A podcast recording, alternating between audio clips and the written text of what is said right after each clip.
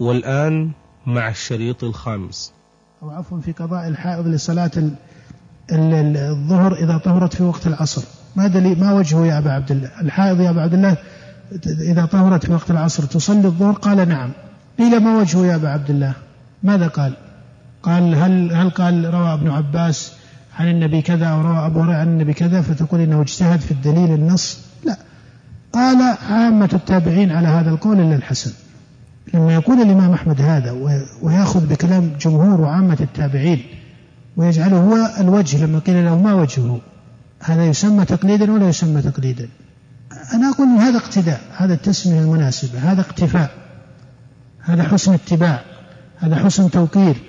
لكن يبقى المهم حتى لو لم تسمي تقليدا ما هو المعنى الذي لماذا نقول هذا الكلام؟ لأن البعض الآن الاعتبار بكلام السابقين من العلماء يعني صار مصطلح التقليد يباعد عنها أحيانا مباعدة غير رشيدة وغير حميدة. فينبغي لطالب العلم كما سبق التأكيد على ذلك أن يفقه التقليد المذموم شرعا. التقليد المذموم شرعا. هو كلمة التقليد في نصوص الكتاب والسنة ما في نص على مدحها بالتصريح ولا على ذمها بالتصريح. هي اصطلاح عرض. السابقون من الأئمة كمالك وأحمد نعم نهوا عن التقليد وقال لا تقلدني ولا تقلد مالكا ولا الشافعي وخذ من حيث أخذوا هذا منهج صحيح. ويجب أن تربى أو أن أن أن يعتبر طلبة العلم خاصة والمسلمون بعامة أن يعتبروا منهج الدليل لأنه هو المنهج الذي تعبدهم الله به والتعظيم لكلام الله وكلام رسوله عليه الصلاة والسلام. ولهذا بعض العلماء الذين حملوا تجديدا في هذا الباب في هذا الوقت من حيث العناية بالدليل هذا يعد من مقامات أو من المقامات التي تحمد لهم ويذكرون فيها بمقام من الإجلال والإكبار كسماحة الشيخ عبد العزيز بن باز رحمه الله أو الشيخ العلامة ناصر الدين الألباني رحمه الله. العناية بمقام الدليل لكن هذه العناية يجب أن تكون عناية منضبطة معتدلة بالمقام لأنه كما سبق أن الله يقول في كتابه فإن لم يستجيبوا لك فاعلم إيش؟ أنما يتبعون أهواءهم. حينما تنظر في كلام المستجيبين من الفقهاء والفقهاء لا أحد يقول أن فقهاء المسلمين من المذاهب كلها أنهم أصحاب أهواء. هذا ليس كذلك. فالذي يقصد هنا أن يكون طالب العلم على اقتداء بالدليل نعم ولكن على اعتدال في توقير العلماء وفي توقير كلامهم ومذاهبهم التي كد الفقهاء رحمهم الله في رسم مذهب الشافعية أو الحنفية أو المالكية لكن ما ما ندعو أحدا إلى التعصب إنما التعصب لا يكون إلا للحق الذي لا يأتيه الباطل وهو الكتاب والسنة. لكن تعرف أنت أن الدليل من الكتاب أو من السنة ليس الإشكال في, في, في هذا. الإشكال في الدلالة وفقه الدلالة. وإلا لو كان الأمر لا يعود إلى إلى ذلك لما اختلف الفقهاء والمجتهدون بل لما اختلف الصحابة. رضي الله تعالى عنهم. فإذا مسألة التقليد ينبغي أن تؤخذ النظر فيها باعتدال ومسألة الاجتهاد. ولا يصل إلى مقام الاجتهاد إلا لمن وصل عنده قدر من الإمكان. وأنت ترى حتى الأصوليون أو حتى الأصوليين لما تكلموا عن الاجتهاد ذكروا له شروطا بالغة الإغلاق في قوتها وشدتها من حيث من يصل إلى رتبة الإجتهاد من حيث علمه بالحديث وأحاديث الحلال والحرام وعلمه بلسان العرب وعلمه بكذا وعلمه بكذا شروط بالغة بالغة القوة وبالغة الشدة من حيث التحصيل لها. فهذا المنهج ينبغي لطالب العلم أن يكون محكما وأن يكون معتدلا في اعتباره وفي نظره. نعم. المرتبة الثانية قال هم الواقفون منه على براهينه يعني الذي لا يأخذ بالتقليد المحض وإنما ينظر في دليل الحكم سواء كان هذا النظر في دليل الحكم من داخل مذهب معين من مذاهب الفقهاء أو تتبعه في كلام غيرهم من الفقهاء فإن العلم بالدليل لا شك أنه أشرف من العلم بالحكم دون العلم بدليله. والأصل في طالب العلم أنه يعرف الحكم بإيش؟ بدليله. هذا هو الأصل في طالب العلم أن يعرف الحكم ويعرف الدليل عليه. وقد يقول قائل إن تتبع الأدلة يطول. نقول في الغالب أن المسائل خاصة مسائل الفروع أصول أدلة كل مسألة ترى تبتدئ بدليل أو دليلين ويكون ما بعدها من الدلائل التي تذكر هي من باب الاستئناس. يعني مثلا إذا نظرت في كلام بعض الباحثين اليوم الذين يعنون بجمع كل أوجه الاستدلال على هذه المسألة عند مذهب معين كالشافعية أو الحنبلية أو الحنفية فيقولون استدل الحنفية بأدلة ثم تجد أن الباحث أو الناظر جمع بضعة عشر دليلا لهذا المذهب على هذا الحكم الفقهي. ترى هو في الحقيقة أن الدليل المؤثر في الحكم عندهم دليل واحد أو دليلان. فيبقى ما بعدها هي من باب إيش؟ الاستئناس التي يذكر. بمعنى لو لم يوجد الدليل الأول والثاني لما توجه القول من أصله. لما توجه القول من أصله. ولهذا أنت تعرف أنه في الشريعة كقواعد الحكم يولد من الدليل الواحد أو لا يولد منه. يولد من الدليل الواحد. فإذا المهم أن طالب العلم يعرف أصول الأدلة. يعرف أصول الأدلة. وأما تتبع الأوجه والتعليلات فهذه تكون بحسب المقامات العلمية المناسبة لها في البحوث أو نحو ذلك. نعم. الثالثة الذين صار لهم العلم وصفا من الأوصاف الثابتة بمثابة الأمور البديهية في المعقولات في المعقولات الأول أو تقارب أو تقاربها ولا ينظر إلى طريق حصولها. نعم. المرتبة الثالثة الذين صار لهم العلم وصف من الأوصاف الثابتة. ليس قصد المصنف هنا أنه صار وصفا لهم بمعنى أنهم سموا علماء فإن هذا ليس هو المؤثر. والناس قد يزيدون أو ينقصون في تسمية أو وصف الآخرين. وإنما مقصوده رحمه الله أن العلم صار وصفا لهم بمعنى أنه صار مطبوعا على حسن الفقه وعلى حسن الفهم في العلم. وهذا أمر يكون للبشر وللناس حتى في أمور صنعتهم. فتجد أن البعض يأخذ علما من العلوم على نوع من الأخذ بنتائجه العامة والآخر يأخذ بعض البراهين عليها ولكنه في رتبة التقليد حتى في البراهين فإنما يحكي الدليل الذي عينه فقيه قبله أو ناظر أو عفوا يحكي الدليل الذي عينه صاحب الاختصاص في هذا العلم. لكن تجد أن البعض يكون كأنه قد طبع على حسن الضبط لهذا العلم ومداركه ومعانيه. في علم الشريعة وهو أجل العلوم هذا مقام يأتي. وفيما أرى أن المقام الأول أو الرتبة الأولى في كلام أبي إسحاق والرتبة الثانية اكتساب. هي فيها توفيق من الله باعتبار الأمور العامة للعباد أنها بإذن الله وبأمره وبتوفيقه. لكن الرتبة الثالثة باب السداد فيها والاختصاص الإلهي يكون متميزا عن أو يحصل يعني لا تحصل بمحض الاكتساب. بمعنى أنه في الأول ممكن بعض الناس يحفظ الفروع حفظا ويكد إلى فهو اكتسب هذا. وفي الرتبة الثانية يتحفظ الأدلة إلى آخره حتى يحفظ الدليل والحكم من علم معين. لكن الفقه الفقه في العلم فقه كما يقول يعبر أبو إسحاق في بعض كلام له فقه نفس الشارع كما يعبر الجويني أحيانا أن يكون في صفات المجتهد قال ومن صفاته عندي أن يكون فقيه النفس. طيب من هو الذي فقيه النفس؟ هذا الاكتساب يحرك فقه النفس الكامل لكن بعض الناس خلقه الله أحمق. يعني خلق على هذه الصفة عقله فيه شطط عقله فيه ضيق كما أن بعض الناس آتاه الله ملكة الحفظ والآخر آتاه الله خلاف دون ذلك. فهكذا خلق ممن خلق الله كما أن بعض الناس الشجاعة طبع فيه.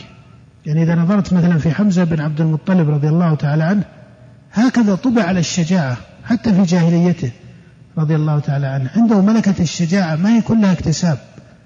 أو رياضة معينة وتطبيق معين لو أن شخصا بعمر أو, أو في زمانه قلده فيها لأصبح مثله. لا ليس كذلك؟ مثله إذا تكلمت عن الشعراء. الأشج لما جاء إلى النبي قال إن فيك لخصلتين يحب الله الحلم والأنات فإذا الناس كما تعرفون متفاوتون في طبائعهم وفي الكوامن عندهم. فبعض الناس آتاه الله عقلا فقيها.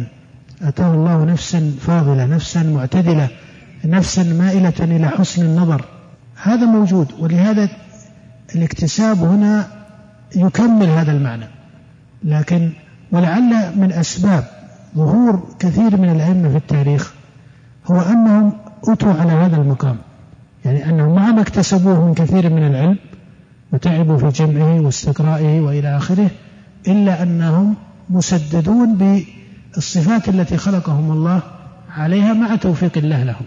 ولهذا تجد أن الرسول عليه الصلاة والسلام كان يوصي عليا فيقول يا علي قل اللهم اهدني وسددني. فالسداد تجد أن بعض العلماء رحمهم الله فيه سداد غير اعتيادي من حيث الجوابات التي يقولها والكلمات التي يقولها آه، إلى آخره. ولهذا تجد أن بعضهم ربما وصف كلاما لبعض العلماء ككلام لكبار الصحابة أو نحو ذلك بأن عليه مسحة أو أثر النبوة أو ما إلى ذلك. بحكم قربهم من النصوص حسن فقههم في النصوص. انظر إلى النبي نفسه لما قال من يريد الله به خيرا يفقهه في الدين. لما قال مثل ما بعثني الله به من الهدى والعلم كما في حديث أبي موسى كمثل غيث أصاب أرضا فكان منها فذكر أن الأرض أصناف. فإذا الصفة أو الرتبة الثالثة الذين صار لهم العلم وصفا هم هكذا ثبتهم الله سبحانه وتعالى وخلق فيهم هذه الصفات والله أعلم حيث يجعل يعني هذا الميراث ميراث الأنبياء في نفوس الصالحين وفي نفوس أهل العلم المقيمين له على حق مقامه وفي حديث يروى كما تعرفون وإن كان في ثبوته كثير من النظر يحمل هذا العلم من كل خلف عدوله. فمن معاني العالم الراسخ والعالم الرباني أن تكون نفسه فقيهة وأن يكون مطبوعا وجبله الله بالعبارة الشرعية لأنهم يقولون أن الطبع كما يذكره بعض أهل اللغة أن الطبع يكون في الأمور السيئة وفي الصفات السيئة وهذا الذي يجي ذكره في القرآن طبع الله على قلوبهم والجبل يكون في الخير. فعلى كل حال نقول قد جبلوا قد جبلوا على كثير من هذا الفقه الشريف الذي هو فقه النفس. على كثير من هذا الفقه الشريف الذي هو فقه النفس. نعم. قال المقدمة التاسعة. ومن تتميم هذا الكلام أن ابن تيمية رحمه الله له كلام في المحل الذي هو نفس العالم وعقل العالم وفي الدليل الذي هو من عند الله سبحانه وتعالى كتاب وسنة. فيقول شيخ الإسلام رحمه الله إن الصلة بينهما يقول هي على مثال يقول أن الكتاب والسنة من حيث هي أدلة الشارع أو أدلة الشريعة يقول هي بمثابة النور. هي بمثابة النور. ويقول والمحل القابل الذي هو عقل ونفس العالم والفقيه والمجتهد أو الناظر بوجه عام يقول هي بمثابة البصر.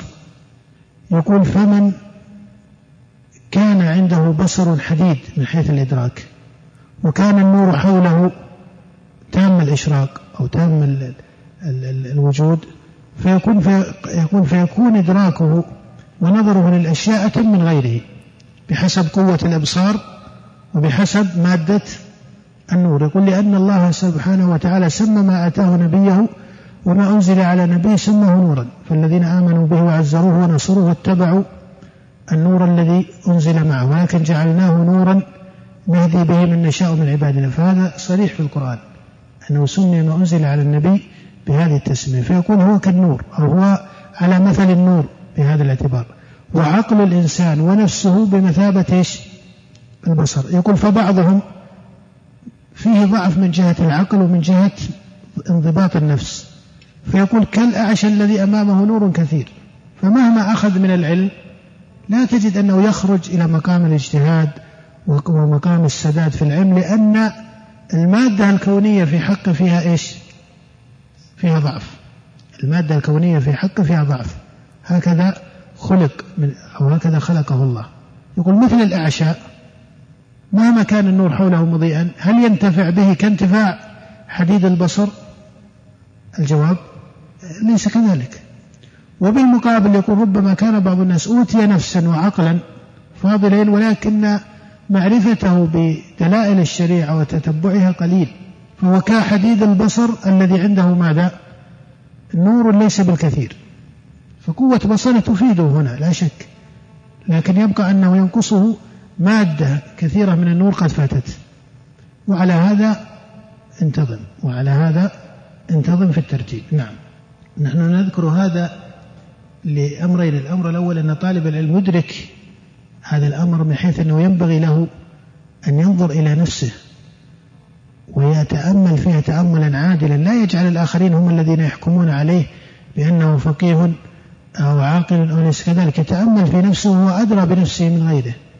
فيزن القول الذي يقوله بحسب ما آتاه الله لأن الله يقول ليبلوكم فيما آتاكم. هذا السبب. السبب الثاني يقال ذلك ليعلم طالب العلم أو ليعلم الناظر في العلم عموما أن آه، سواء كان في إعداد الطلبة أو حتى في إعداد العلماء. ينبغي أن هذا المعنى لا يفارق حتى الكبار ممن أصبحوا من أهل الاجتهاد أو أهل العلم إلى آخره وهو أن العلم ليس اكتسابا محضا يعني علم الشريعة بالذات ليس اكتسابا محضا بل مقام التوفيق فيه والتسديد فيه من الله سبحانه وتعالى أصل. وفعل العبد هو من باب والذين جاهدوا فينا لنهدينهم سبلنا. فالعبد ينبغي له يعني طالب العلم خاصة ينبغي له أن يكثر من سؤال الله التسديد والتوفيق فيما يقوله وفيما يأخذه من العلم وفيما يقوله من الحكم لأن الله سبحانه وتعالى هو المسدد للعباد. ومن يرد الله به خيرا يفقهه في الدين وأن يدعو بما كان النبي يدعو به لابن عباس. اللهم فقهه في الدين فيسأل ربه أن يرزقه الفقه في الدين. لأن الاكتساب في العلم ليس مجديا الاكتساب وحده لا يكفي. بل الإنسان إذا وكل أمر نفسه وقوله في العلم إلى الاكتساب فإنه يفوته كثير من التحقيق وهذا معروف في التاريخ. انظروا في تاريخ المسلمين كلهم إلى الذين امتازوا بقوة الاجتهاد وقوة العلم حتى صار لهم أثر بين في تحصيل مسائل العلم وترتيبه وغير ذلك. اقرأوا في سيرهم تجد أنهم كانوا قوما ماذا؟ من أئمة الصالحين. اقرأ مثلا في ترجمة الشافعي أو في ترجمة مالك وأحمد وأبي حنيفة والأوزاعي وأئمة الحديث وأئمة الفقه وما إلى ذلك تجد أنهم كانوا صالحين قانتين مقبلين إلى ربهم إنهم كانوا يسارعون في الخيرات الأنبياء وهم أنبياء الله يصفهم هكذا إنهم كانوا يسارعون في الخيرات ويدعوننا رغبا ورهبا. فالإقبال على الله سبحانه وتعالى والصدق مع الله هو من أخص الموجبات لتحصيل العلم وتحقيقه. نعم. قال المقدمة التاسعة من العلم ما هو من صلب العلم ومنه ما هو من ملح العلم لا من صلبه ومنه ما ليس من صلبه ولا ملحه. فهذه ثلاثة أقسام. نعم. وهذه المقدمة من حيث الجملة فيها الأولى ما ذكره أو قرأه قارئنا الكريم هي من التراتيب العلمية الفاضلة التي ينبغي لطالب العلم أن يعرفها. أن من العلم كما هي عبارة أبي إسحاق ما هو صلب أو من صلب العلم ومنه ما هو من ملح العلم ومنه ما ليس من هذا ولا هذا. وكنتيجة لهذا الكلام ينبغي لطالب العلم أن يقصد ابتداء إلى تحصيل ما هو من صلب العلم. قبل أن يشتغل بما هو من ملح العلم فضلا عما بعد ذلك. وكإشارة أخرى بعبارة أخرى ينبغي لطالب العلم أن يبدأ بمحكمات العلم في كل باب وأن يغلب عليه في طلبه للعلم الاشتغال بالمحكمات. لأنه إذا غلب عليه الاشتغال بمتشابه العلم أو بما قد لا يسمى متشابها ولكنه ليس من أصول العلم وصلب من ملحه كما هي التعبير هنا فإن هذا لا يخرج عالما. هذا لا يخرج عالما ولا ينتهي إلى علم مهما انشغل بالعلم وأنتم تعرفون في استقراء الإنسان لحياة الناس وحياة أصحابه الذين يقارنونه في طلب العلم وجالسهم وحضر أو أو في حضرات المجالس العلمية في في حضور المجالس العلمية. تجد أن أن رجالا قد اشتغلوا كثيرا بالمجالس وما إلى ذلك ولكنهم غلب عليهم التتبع لأحد من المسائل أو ما هي من ملح العلم أو ما هو من متشابه العلم أو من مشترك العلم الذي يحتاج إلى تحصيل من حيث تمييز الألفاظ قبل كل شيء ولكنهم لم يشتغلوا بأصول العلم ومحكماته وصلبه. وهذا معناه ينبغي لطلبة العلم أن يعنوا به وأن يعودوا من يأخذ عنهم العلم عليه. خذ مثلا إذا تكلمت أحيانا عن الأصول في العلم يعني وسبق بعض المجالس التي خصصت لهذا وذكرت فيها بعض القواعد في منهج طالب العلم. يعني أقل ما ينبغي لطالب العلم أنه يقبل يكون من أساسه أنه يحفظ القرآن. هذا من أساس العلم عنده. إذا هو بيشتغل بالمجالس العلمية وبيقرأ في كتب الفقهاء وسيأتيه يوم يقول هذا حلال وهذا حرام يحفظ القرآن هذا مقام ضروري في العلم. آه، من حيث كتب السنة أقل ما يكون أنه يستقرأ الكتب الستة. استقراء يعني حتى لو ما حفظ يستقرأ هذه الكتب يطلع على الأدلة يطلع على كلام الشارع عليه الصلاة والسلام في أخص الكتب رواية وصلت في, في روايتنا في الرواية إلينا وهي الكتب الستة المعروفة وينبغي أن يزيد عن ذلك. يقرأ في الكتب التي لخصها الحفاظ المتأخرون في أحاديث الأحكام كبلوغ المرام أو كغيره كمنتقى الأخبار مثلا أو غيره من الكتب التي جمعت أحاديث في أدلة الأحكام.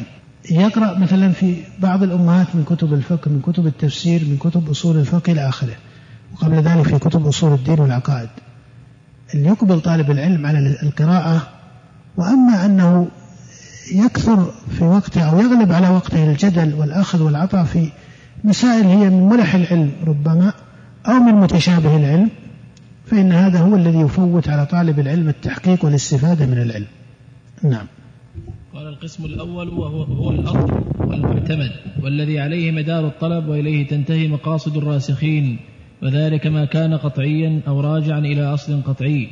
والشريعة المباركة المحمدية منزلة على هذا الوجه ولهذا كانت محفوظة في أصولها وفروعها كما قال والتعبير عن الشريعة أو عن الأمة بالمحمدية قليل ترى في كلام العلماء فيكون هذا الذكر من ما قد يحتاجه طالب علم أحيانا أنه عبر عن لأنه أحيانا البعض ينفي هذا التعبير مطلقا ويقول أنه ليس بمناسب أو لم يوجد من السابقين من عبر به له وجد تعبير ولكنه قليل وجد هذا التعبير ولكنه قليل. نعم. كما قال تعالى إنا نحن نزلنا الذكر وإنا له لحافظون لأنها ترجع إلى حفظ المقاصد التي بها يكون صلاح الدارين وهي الضروريات والحاجيات والتحسينات. سبق الإشارة إلى جملة من المقصود في معنى الضروريات والحاجيات والتحسينيات. نعم. وما هو مكمل الغالب أنهم إذا ذكروا الضروريات يريدون بها الكليات الخمس. نعم. وما هو مكمل لها ومتمم لأطرافها وهي أصول الشريعة؟ وقد قام البرهان القطعي على اعتبارها وسائر الفروع مستندة, مستندة إليها فلا إشكال في أنها علم أصل راسخ الأساس ثابت الأركان. هذا وإن كانت وضعية, وضعية لا عقلية فالوضعية قد, قد تجاري العقليات في إفادة العلم القطعي وعلم الشريعة من جملتها إذ العلم بها مستفاد من الاستقراء العام الناظم. هذا في بيان وجه كونها قطعية أو مستفادة من القطعي. يقول إن صلب العلم وما كان قطعيا أو مستفادا من القطعي ومحصلا من جهته. نعم. قال إذ العلم بها مستفاد من الاستقراء العام الناظم لأشتات أفرادها حتى تصير في العقل مجموعة في كليات مضطردة عامة ثابتة غير زائلة ولا متبدلة وحاكمة غير محكوم عليها وهذه خواص الكليات في العقليات وأيضا فإن الكليات العقلية مقتبسة, مقتبسة من الوجود وهو أمر وضعي لا عقلي فاستوت مع الكليات الشرعية بهذا الاعتبار وارتفع الفرق بينهما. فإذا لهذا القسم خواص ثلاث بهن يمتاز عن غيره إحداه إحدى إحداها العموم والاضطراد فلذلك جرت الأحكام الشرعية في أفعال المكلفين على الإطلاق نعم وبين أن ما سماه صلب العلم وهو القطعي والمستعد منه فيه ثلاث آه، خواص أو أنه يمتاز بثلاث جهات لا تقع في غيره مما هو من ملح العلم أو دونه آه، أراد بذلك أنها مضطردة عامة. فيقول إن هذه القطعيات والمحصل من القطعي يمتاز في الجهة الأولى بأنه مضطرد عام أي لا يدخله التأخر فإن الاضطراد يعني أنه يتسلسل معك في المعنى في سائر موارده. الثانية الجهة الثانية ذكر أنها ثابتة. لا تزول لأنها ليست محصلة بالاجتهاد الذي يدخله التغيير ويدخله الصواب والخطأ بل هو قطعي. ولهذا هي قواعد أو معاني تكون من محل الإجماع أو مما هي في حكم ذلك. الثالث قال أنها حاكمة. الثالث من الصفات. الثانية قال الثبوت من غير زوال. ثم قال الثالث والثالثة كون العلم حاكما لا محكوما عليه. يقول الذي هو صلب فهو الحاكم يعني أنها هي التي يعلم بها الأحكام الأخرى وهي المفسرة لغيرها من مقام العلم. نعم. والقسم الثاني؟ قال والقسم الثاني وهو المعدود في ملح العلم لا في صلبه ما لم يكن قطعيا ولا راجعا إلى أصل قطعي بل إلى ظني أو كان راجعا إلى قطعي إلا أنه تخلف عنه خاصة من تلك الخواص أو أكثر من خاصة واحدة فهو مخيل. هو الحقيقة المهم حينما تقول إن هذا من صلب العلم أو من ملحه هو كتقسيم كما ذكر سابقا هو تنبيه حسن للناظر في العلم أن العلم منه ما هو أصل ومنه ما دون ذلك وتقول إن منه ما هو صلب وملح وما ليس من هذا ولا من هذا. هذا كله من الإشارات التي أشار إليها المحققون كأبي إسحاق وغيره. لكن يبقى أن ما يعبر عنه بأنه راجع إلى القطعي. ما معنى الرجوع إلى القطعي؟ هل المقصود التولد من القطعيات؟ فيكون هذا من ضمن المذكور في صلب العلم أو أن التولد من القطعيات إلى درجة الظنيات يكون هذا من باب ملح العلم. هذا لا ينبغي لطالب العلم أن يفصل فيه بناء على ظواهر الألفاظ التي يذكرها المؤلف. حينما يقول إن إن الظنيات تكون هي من ملح العلم لا في صلبه. إذا ما أريد أنها ليست من صلبه بمعنى أنها دون القطعيات في الرتبة هذا صحيح. هذا صحيح. لكن أنها من ملح العلم بمعنى أنها آه، ليست أصلا في العلم فأنت تعرف أن الظني من حيث هو نتيجة اجتهادية هذا أصل في العلم. يعني لا بد من العلم به وإلا هو في حكم الشارع في نفس الأمر ليس ظنيا. هو ظني في حكم من؟ في حكم المجتهدين. يعني خذ مثلا جمهور الفروع الفقهية. الحكم فيها يكون من باب يعبرون هكذا يعبر الأصوليون. أنا ترى أذكر هذا كتعبير أصولي مع أنه يحتاج إلى تقييد. لكن هم يقولون أن ومنهم الشاطبي. هنا يقولون أن الفروع جمهورها ماذا؟ ظني. طيب إذا قيل إن جمهورها ظني هل هذه الفروع هي من منح العلم؟ ما النتيجة بعد ذلك؟ هل الاشتغال بها رتبة متأخرة؟ هل الذي تفوته هذه المنح لا يؤثر في إحكام للعلم هذا ليس كذلك. فإذا لابد من حسن تفسير لكلام المؤلف حتى يفقه على وجهه. لأن الإشكال هو في أو في تحرير ما معنى الرجوع إلى القطعي لأنه يقول إن أن صلب العلم هو القطعي وماذا؟ والراجع إلى القطعي ما معنى الراجع إلى القطعي هل, هل المتولد عن القطعي يكون من صلب العلم فيقال إنه يتولد عن القطعي على مسألة التولد المتسلسلة ينتهي الأمر إلى أحيانا إلى وجه ظني. قد يقول قائل لماذا حصل لماذا تولد عن القطعي؟ ما يكون ظنيا. يتولد عن القطعي ما يكون ظنيا لا باعتبار القطعي وإنما باعتبار تسلسل الجهات المؤثرة في التحصيل ومنها نظر المجتهد ومنها نظر المجتهد الذي قد ينظر في الدليل وهو لا يراه قطعيا على الحكم أو ما إلى ذلك. فهذه مسألة تحتاج إلى ضبط في تفسيرها. نعم. قال والقسم الثالث وهو ما ليس من الصلب ولا من الملح ما لم يرجع إلى أصل قطعي ولا ظني وإنما شأنه أن يكر على أصله أو على غيره. لا لا استكمل فيما أنت فيه. يعني جعل هنا ملح العلم أنها تتخلف عنه الخواص الثلاث. نعم. تتخلف عنه الخواص الثلاث التي ذكرها في صلب العلم وهي الاضطراد والثبوت وكونها حاكمة قال وأما تخلف؟ قال وأما تخلف الخاصية الأولى وهو الاضطراد والعموم فقادح في جعله من صلب العلم لأن عدم الاضطراد يقوي جانب الإطراح ويضعف ويضعف جانب الاعتبار. نعم. إذ النقد فيه يدل على ضعف الوثوق بالقصد الموضوع عليه ذلك يعني هو من كلام أبي إسحاق يبين أن ما يسمى من صلب العلم لا بد أن يتمتع بهذه الخواص الثلاث فكأنها شروط فيه فكأنها من باب الشروط فيه وعليه فتكون ملح العلم لا تتسم بالاضطراد ولا بالثبوت المطلق ولا بالحكم المطلق من جهة كونها حاكمة يفرع عليها ما يحصل عنها.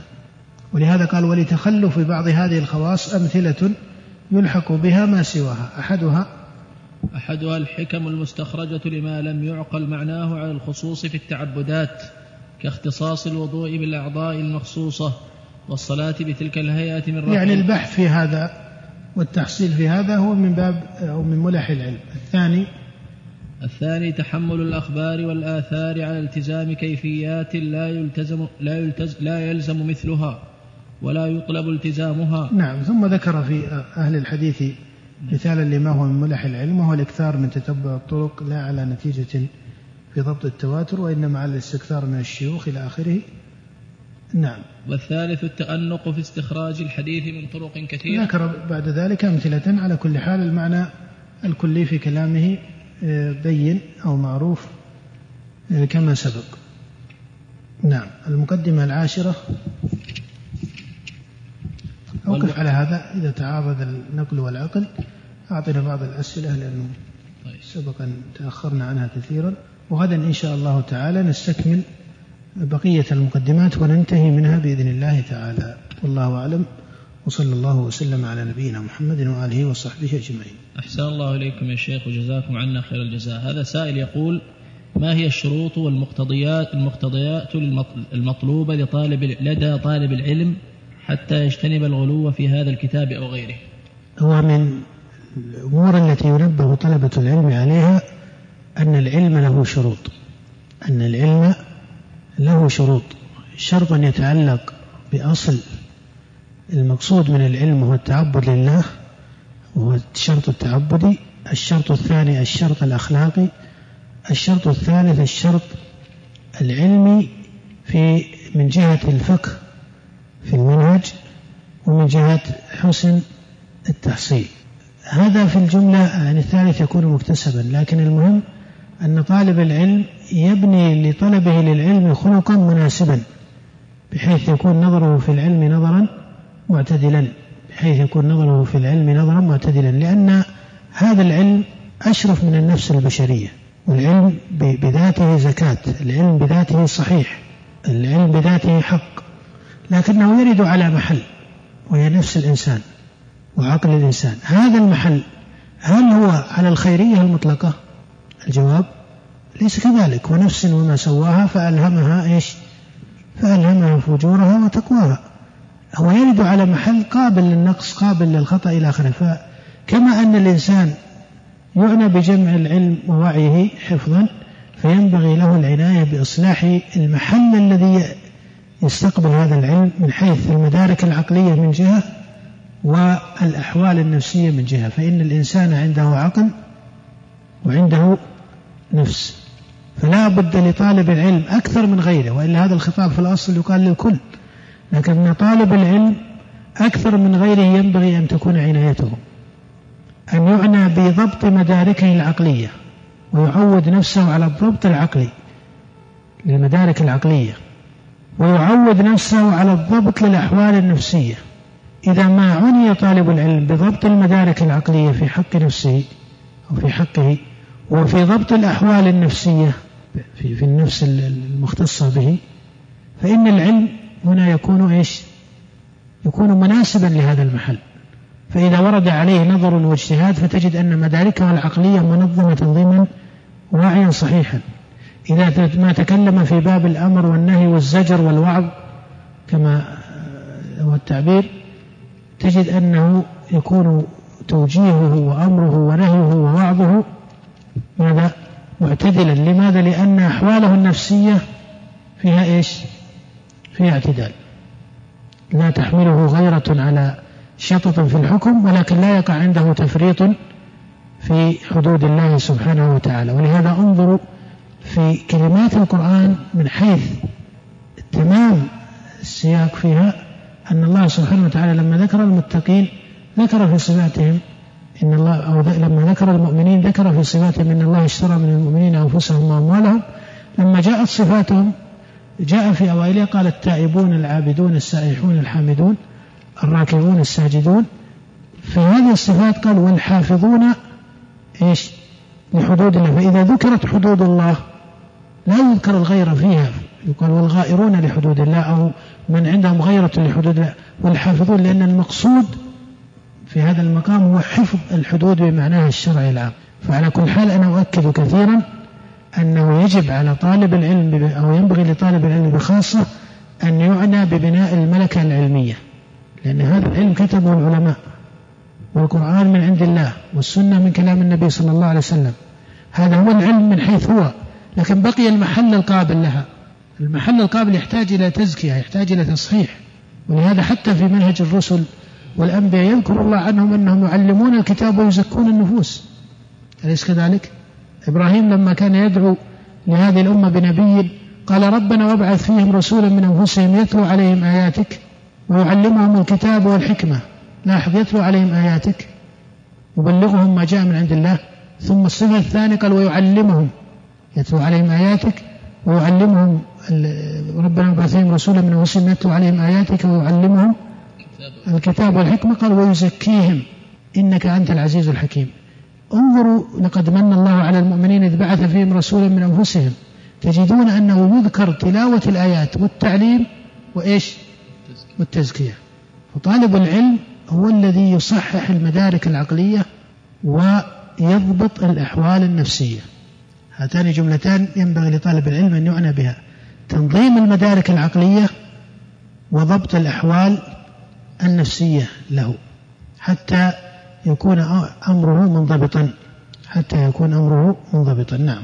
متصل بهذا السائل يقول هل الطبيعة هل للطبيعة البشرية التي جبل عليها الإنسان أثر في فتوى العالم ونظره الشرعي من حيث التشدد أو التساهل ونحو ذلك؟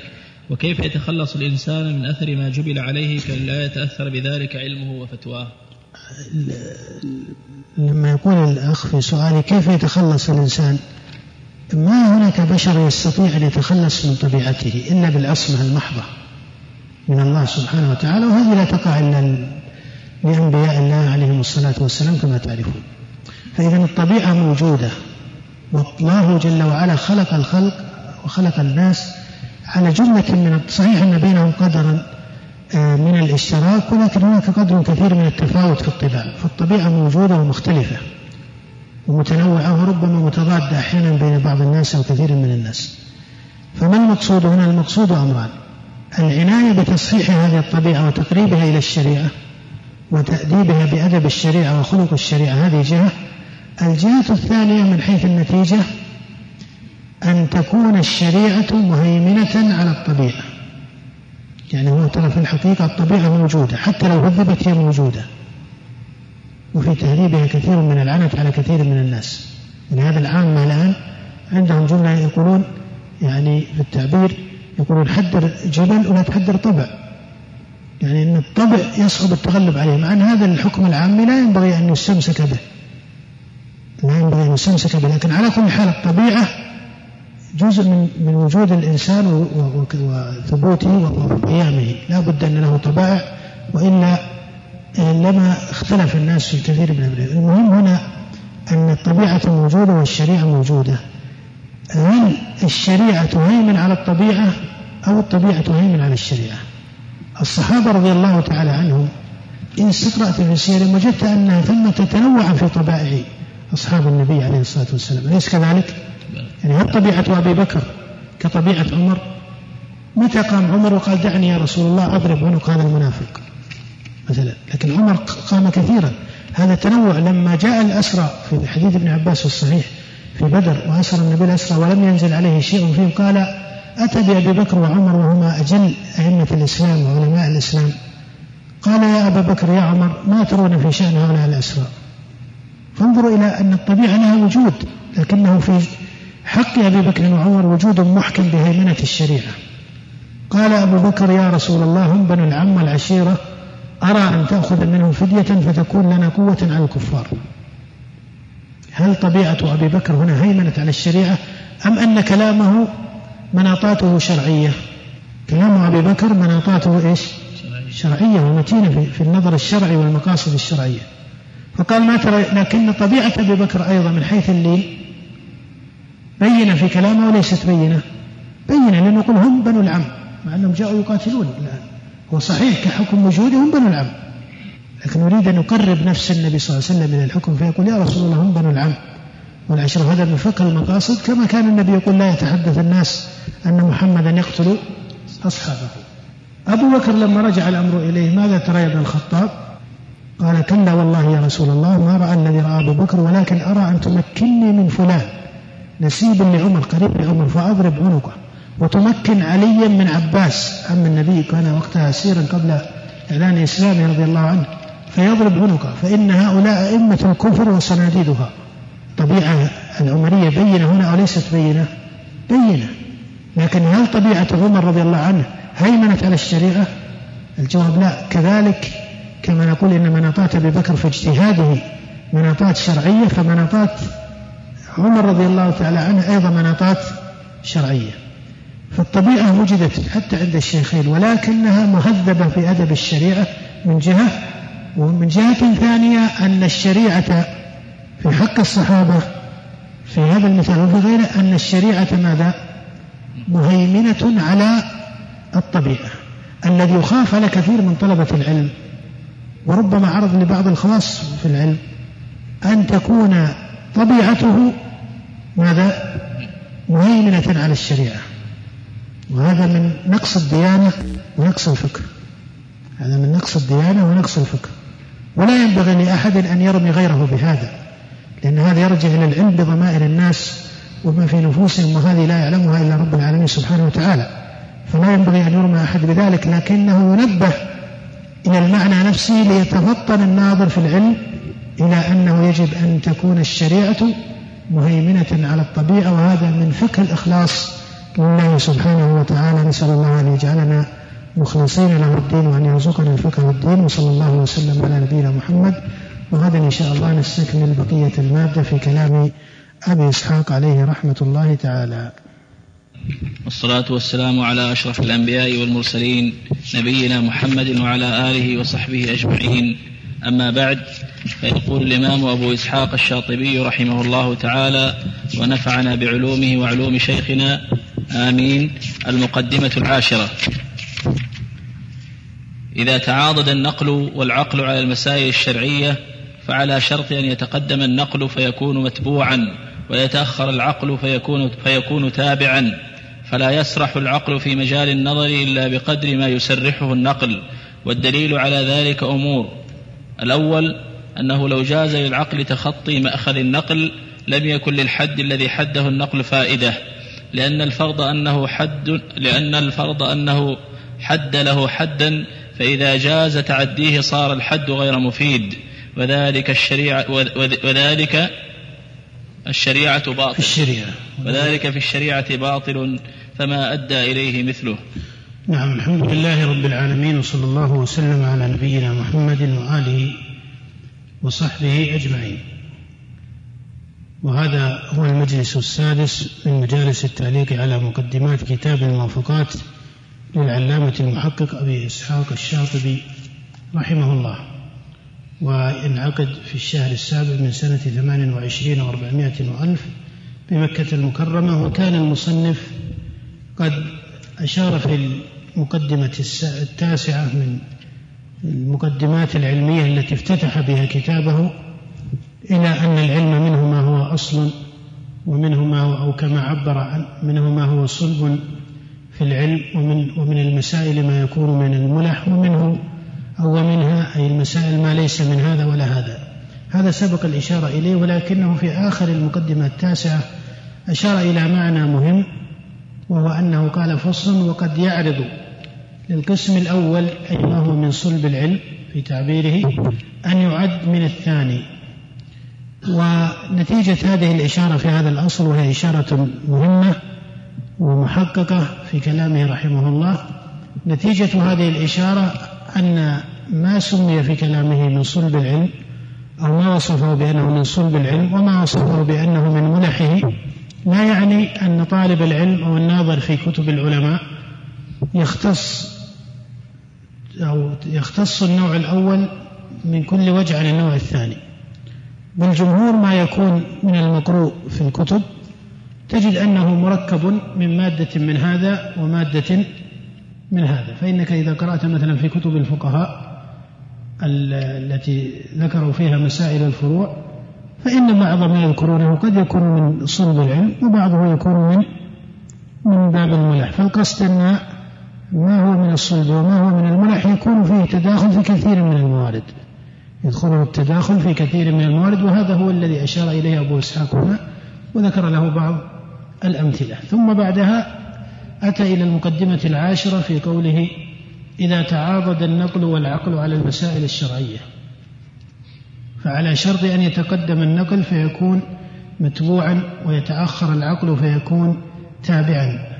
هو سبق أن أشار إلى أن كليات الأدلة تعود إلى العقل والعادي وإيش؟ السمعي والسمعي وسبق الإشارة إلى في ذلك المحل إلى أن الدليل العادي لا يعد من أدلة تشريع الأحكام عند المحققين من أهل العلم بل هذا هو المنتظم عند الكبار من أهل الأصول والقواعد الفقهية وإنما هو من أدلة وقوع الأحكام. والمؤلف هنا لم يقل إنه من أدلة من أدلة التشريع على كل حال لكن كان الكلام يحتاج إلى شيء من التنبيه والتمييز حتى يكون الناظر في كلامه على تبين في هذا. وأشار سابقا إلى أن الدليل السمعي هو الأصل في هذا الباب وأن الدليل العقلي هو تبع للدليل السمعي. وهذه مقدمات صحيحة. هذه مقدمات صحيحة. فإنه اعتبر الدليل العقلي بوجه ولكنه جعله ليس الدليل العقلي المجرد. عن الشريعة أو عن الدليل السمعي بل هو المبني على مقدمات شرعية أو تتصل به مقدمات شرعية. تتصل به مقدمات شرعية. فيكون بهذا الابتناء أو بهذا الاتصال ليس دليلا عقليا مجردا وإنما هو من باب النظر الشرعي. وإنما هو من باب النظر الشرعي. فيسمى دليلا عقليا باعتبار هذا أمر آخر. هذا أمر آخر. المقام هنا في هذه القاعدة أنه يؤكد المعنى الذي سبق الإشارة إليه وأن العقل يكون أو أن الدليل العقلي يكون تابعا للدليل الدليل العقلي يكون تابعا للدليل النقلي أو للدليل السمعي. ولهذا قال فلا يسرح العقل في مجال النظر إلا بقدر ما يسرحه النقل. هذا في الأمور الشرعية. ثم ذكر دليلا على هذه المقدمة التي ذكرها قال والدليل على ذلك أمور. هو باعتبار جملة المقدمة هي مقدمة مناسبة صحيحة وهي من موارد التحقيق في طريقة أبي إسحاق في الجملة في صلب كتابه يعني في وسط كتابه وتقريره للكلام. هو لم يسقط دليل النظر المبني على المقدمات المتصلة من جهة الشريعة. وهكذا ينبغي للفقيه والناظر أن يستعمل دليل النظر الشرعي الذي هو ليس الدليل العقلي المجرد فإن العقل إذا اعتبر من حيث الماهية المجردة من جهته فهو ليس دليل تشريع وليس دليل تشريع والتشريع ليس بالعقل وإنما يكون بالدليل السمعي ولكن اعتبار النظر الشرعي هذا صحيح وأنت ترى أنهم سموا دليل القياس مع أن القياس ماذا؟ هو هو حقيقة القياس أنه نظر أليس كذلك؟ أنه نظر ولهذا تجد حتى علماء الأصول إذا استدلوا على صحة القياس يذكرون من دليلهم في هذا ما يأتي في القرآن من الأمر بالاعتبار. أليس كذلك؟ لكن لا تجد أن القياس هو نظر أو دليل عقلي محض ليس كذلك. بل هو إلحاق فرع بأصل. الأصل لا بد أن دليله يكون إيش؟ سمعيا. هذا الإلحاق هو النظر من قبل المجتهد. فصار دليلا نظريا قد يسميه من يسميه دليلا عقليا في بعض المقامات هذا ضبط آخر يحتاج إلى تنبيه أو إلى اصطلاح يميز هذا المعين له بهذا الاسم. لكنه دليل نظري. دليل نظري من هذا الوجه. وإن كان ليس نظريا محضا. فعلى كل حال هذه النتيجة نتيجة علمية مهمة في باب المقاصد. نتيجة علمية مهمة في باب المقاصد وفي الأدلة بوجه عام. أن الدليل النظري الذي هو مقدمات عقلية متصلة بمعنى أو بمدرك سمعي. فلا يكون عقليا مجردا هذا يحتاجه الفقيه كثيرا بل يحتاج حتى في باب المجادلة. حتى في باب المجادلة في الأمور السمعية المحضة أو في الأمور العقدية والأصول. ولهذا تجد أنه حتى في القرآن يأتي مثل هذا الطريق من التحصيل في خطاب المكلفين. ثم يبين الشاطبي الدليل على ما قدمه هنا فيقول أنه لو جاز للعقل تخطي مأخذ النقل ما لم يكن للحد الذي حده النقل فائدة. نتيجة هذا الكلام أنه لو ترك العقل على بابه من جهة عدم تحديد الشريعة أو الدليل السمعي لمحل ورود العقل في الأحكام التشريعية لو ترك العقل على بابه لأدى إلى أن العقل يحسن بالاستقلال أو يقبح بالاستقلال وهذا ليس كذلك. فهو يقول إنه لا يستعمل الدليل العقلي إلا حيث كان مناسبا من جهة اعتبار الشريعة له. ثم قال والثاني أي من الأدلة على مقدمته ما تبين في علم الكلام والأصول من أن العقل لا يحسن ولا يقبح. كما تعرفون أن مسألة التحسين والتقبيح العقليين تكلم عنها النظار في كتب أصول الدين والعقائد وما قد يسمى بكتب علم الكلام عند المتكلمين وتكلم عنها يعني المسألة في كتب أصول الفقه. وأصلها مبني على مقدمات من حيث أصول مناهج الأدلة بين الطوائف. فالذي عليه المعتزلة هو القول بالتحسين والتقبيح العقليين. ثم لما جاء متكلمة الصفاتية صار جمهورهم من أصحاب ابن الحسن الأشعري وغيرهم صار جمهورهم يقولون بنفي ذلك وربما غلا بعضهم في نفي هذا المعنى وغلا من غلا منهم حتى في مسألة تعليل الأحكام كما هو معروف.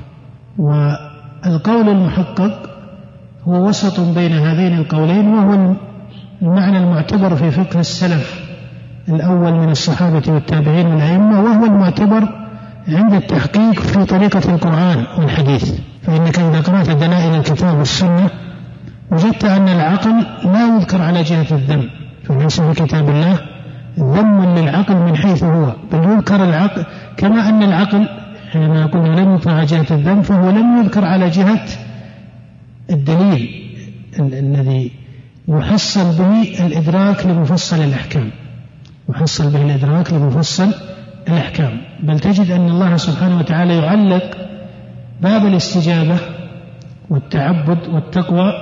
تعلق هذه الكليات من المقاصد بماذا؟